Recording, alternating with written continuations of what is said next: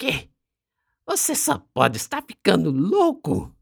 Eu acho que você está ouvindo demais George Orwell. Exclamou o ataque, complementando logo em seguida. Isso é um plano suicida, sem a mínima condição de êxito, e que vai levar todos nós à morte certa. É muito melhor nos vestirmos de terno, gravatas e óculos pretos para assaltar uma joalheria. O espanto de ataque surgira ao ouvir o plano de Veloz. Segundo o líder daquele seleto grupo, a ideia básica seria infiltrar um dos integrantes na própria residência de João Barrigudo, abrir a porta por dentro enquanto ele dormia e assassiná-lo em seguida. Não somos gatos para entrarmos na surtina. Ataque complementou Poderíamos falar com algum gato. Sugeriu o sapo. Jamais fariam isso. Morfeu proibiu qualquer ajuda a cachorros. Prego falou. Morfeu era o presidente da Associação de Gatos de Rua, chamada de O Sindicato. Havia uma trégua mediante a repartição e controle de regiões entre gatos e cachorros. Vamos lá, gente, é o único jeito. Não podemos nos aproximar dele. E não temos como fazer uma ofensiva em matilha. Não apenas seis. Veloz falava, mas parou quando resolveu recontar a quantidade de integrantes. Quer dizer, os quatro. Finalizou olhando para ataque e prego. Mas quem seria a isca, então? Princesa perguntou. Pausou e pensou que ainda poderia ser pior. E como se faria isca? Então, eu pensei em prego. Veloz desembuchou. Era preciso dizer logo. Ok. Prego não se opôs. Veloz ficou surpreso. Parecia que Prego não entendeu o plano. Então resolveu explicá-lo novamente e com mais detalhes. Prego? Tem certeza? E eu preciso fazer o quê? Estou disposto a muita coisa. A ideia é fazer você se fingir de morto, prostrado na porta da casa de João Barrigudo. Eu já sei onde ele mora. Daí ele levará você para dentro da casa. Não se preocupe, eu também descobri que ele só prepara as carnes pela manhã. Então, o máximo que ele poderá fazer é colocar você numa caixa de isopor. Então, quando ele for dormir. Prego, prego, aonde você vai? Veloz ainda chamou por prego umas duas vezes, antes de ver o cachorro sumir da sua vista. Saiu sem dizer nada. Os outros ficaram olhando para Veloz que ficou imóvel, boquiaberto. Menos um, disse Princesa. Os demais se entreolharam, meio que esperando que alguém mais desistisse. Pareciam ter perdido a coragem para tamanha empreitada. Ameaçaram sair, e Veloz, vendo-os hesitar, encolheu-se, abandonando a ideia. É inútil. Melhor deixarmos para lá. Estamos só. Sempre será cada um por si nesse mundo cruel. Foi quando Salomão falou: Eu vou. O quê? Veloz se retesou. Ficou apreensivo. Então tentou ponderar. Salomão, eu não quero obrigar ninguém, mas também não quero esconder. Você pode morrer antes mesmo de ter a oportunidade de abrir a porta. Eu sei. Então por que quer ir? perguntou o ataque. Eu já estou velho. Minhas articulações doem muito. Acho que é a displasia chegando. E talvez seja a última grande coisa que ainda posso fazer. Não se preocupem, amigos. Veloz sentiu um nó na garganta. Sentiu-se numa renovação de energias. Os outros também se encheram de euforia. A disposição de Salomão era contagiosa.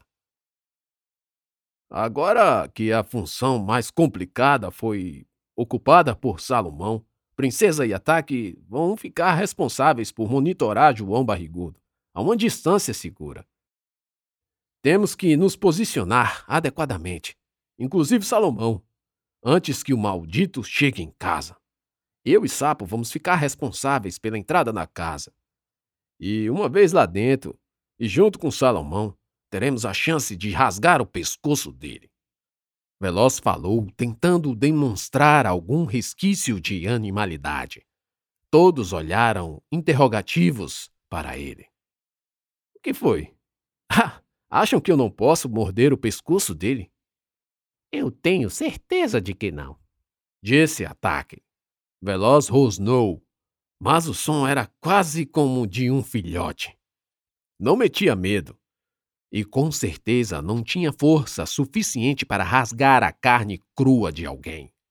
A única mordida que deu na vida foi na própria pata. Uma vez, enquanto dormia e sonhando que comia um bife. Talvez seja melhor procurar outro integrante, disse Sapo. Alguém como Rex. Um silêncio entrecortado apenas pelo som dos grilos se instalou. Ataque engoliu seco. Princesa levantava as orelhas. Sapo lembrou das conversas estranhas. Veloz imaginou como chegaria a um cachorro tão falado, mas nunca visto por ninguém. Rex era um pitbull que diziam ter matado o próprio dono. Não era incomum. Houve uma época em que rinhas de cachorros conceberam uma geração de cães assassinos. Ao que parece, Rex fora um dos resgatados. Matar o dono seria suficiente para sacrificá-lo, mas a qualidade muscular do cachorro era tanta que o filho do falecido dono manteve o cachorro numa fazenda afastada. Eu posso tentar falar com Rex, disse Veloz de supetão. Aquilo era arriscado. A fazenda era longe e ninguém jamais havia voltado com vida. Eu preciso ir agora. O plano não pode ficar para depois. Amanhã, sexta-feira, será a nossa chance, porque é muito provável que João Barrigudo deixe para preparar só no domingo ou na segunda. Eu vou com você. Ataque comprometeu-se. Aquilo era espantoso. Veloz, ao contrário do que fizera antes, resolveu não perguntar as razões pelas quais Ataque criara coragem. Mas Ataque as colocou, para todos, com clareza. Rex vive preso. E eu conheço a única alma viva que talvez possa nos ajudar a soltá-lo. Talvez isso possa convencê-lo a fazer. Eu só quero proteção. Proteção como? Perguntou Veloz. Pensei em, se algo sair do controle, oferecer sapo como sacrifício. Como é a história? Sapo se exaltou. Seu sarnento comedor de carocha! Começou a rosnar. Calma, calma, pessoal. Veloz tentou apartar o que seria um início de uma confusão. É melhor irmos todos então. E eu me coloco como seu protetor. Finalmente, Veloz se pôs a mais arriscada de suas funções. E antes de sair, disse: Mas que cheiro é esse? Perguntou-se. Os outros também notaram, e algo já começava a incomodá-los. Todos menos Princesa. Eu também estou sentindo, disse Sapo, no que foi seguido por ataque. Salomão olhou para a princesa, que continuava absorta nos pensamentos. Veloz balançou a cabeça, espantando a distração e exortou a todos para serem ágeis. E assim foram, em trote rápido, em fila indiana, numa peregrinação que não demoraria muito para findar, já que a fazenda, apesar do nome, era só um sítio fora do centro urbano. Passaram a noite inteira caminhando, e ao amanhecer, com o quebrar da barra solar, os cinco estavam na porteira da fazenda. O lugar era apenas cercado com um arame farpado para impedir que animais grandes entrassem ou saíssem. Na porteira, uma placa anunciava a presença de um cão bravo. O desenho era de um Rottweiler. Rex é um pitbull, disse Ataque, olhando para a placa. Depois continuou. Ele fica preso numa casinha lá atrás. Como é que você sabe disso? Sapo perguntou. Minha ex-dona me trouxe aqui ah, uma vez. Eu não ouvi, mas conversei com Madonna. Madonna? Quem é? Agora era a vez de Veloz perguntar. Ali está ela, disse Ataque, apontando para a varanda da casa, que ficava a alguns metros de distância da porteira. De longe, o grupo avistou uma gata, que se lambia placidamente. Estava retornando de sua saída noturna e, como sempre fazia, tomava seu banho antes de se deitar numa cadeira de balanço para começar a dormir. Aquela gata vai nos ajudar? Sim, e é melhor irmos logo, antes que ela durma. Ataque falou e atravessou a cerca sem dificuldade. Os outros seguiram, e apenas Sapo e Salomão tiveram que cavar um pouco e se esgueirar para passar. Quando eles se aproximaram em conjunto, Madonna parou de se lamber e olhou serenamente para todos. Olhos cinzas e frios. Rápido na matemática para calcular a quantidade estritamente necessária para falar com os, senão intrusos, inconvenientes cachorros de rua. Então voltou a se lamber e perguntou: Que querem? Deixem comigo, murmurou o ataque para todos à sua retaguarda. Oi, Madonna. Quanto tempo? Não conheço você. é, acho que só não se lembra. Eu sou o Ataque. Bem, o nome não era esse. Se não lembro, não conheço. Tá no mesmo. Tudo bem, tá conhecendo agora? Não, não me apresentei, nem perguntei quem era. Perguntou sim, assim que chegamos. Amnésico, eu disse quem querem e não quem são. Poxa vida, ok, ok. Precisamos de uma forcinha sua. Não. Olha só, moça. Veloz se intrometeu. Eu sei que não queria nos receber a essa hora. Sei que não tem para que nos ajudar, mas pelo menos nos escute. Madonna parou de se lamber e, com olhos semicerrados, fitou Veloz. Fale. Precisamos que Rex nos ajude numa empreitada. E soubemos que você pode convencê-lo a nos ajudar. Se nos ajudar, podemos fazer algo em troca, qualquer coisa. Um burburinho por trás de Veloz se precipitou. Alguns não concordavam em promessas feitas a gatos, porque era tão arriscado quanto fazer um pacto com o demônio. Ok. Madonna falou e pulou fora da cadeira caminhando lentamente para os fundos da casa. Parecia uma pena. Os outros a seguiram. Atrás, logo avistaram uma casinha de alvenaria, com uma porta de grades de ferro, fechada apenas por um trinco e sem cadeado. O interior estava escuro e não se via nada. Esperem aí. Madonna alertou Todos pararam. Não sabiam como reagir. Não sabiam o que iria acontecer. Veloz então começou a tremer. Sapo sentiu um leve enjoo. Ataque pensou em desistir, mas reuniu coragem para ficar atrás de todos. Rex. Madonna falou próximo à porta da casinha. Do interior, um rosnado grave ecoou dentro, tornando a casa numa caixa de som acústica. Todos começaram a se tremer, e Madonna parecia sentir prazer com o medo dos visitantes. Rex! Ela o chamou novamente. Uma série de latidos, seguidos de baforadas misturadas a cuspidelas e borrifadas de baba, pulverizaram a grade da porta.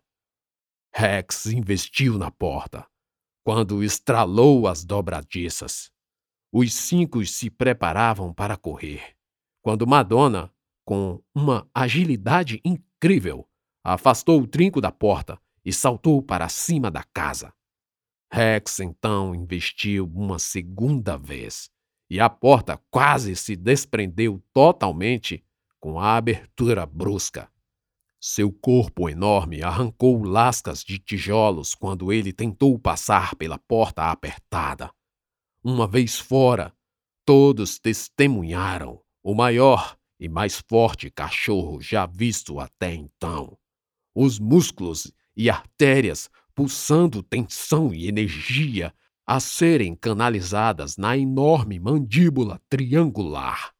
Rex não tinha pescoço, mas um amontoado de músculos envolto ao crânio que escondiam os minúsculos olhos de pitbull, olhos vermelhos e sanguinolentos.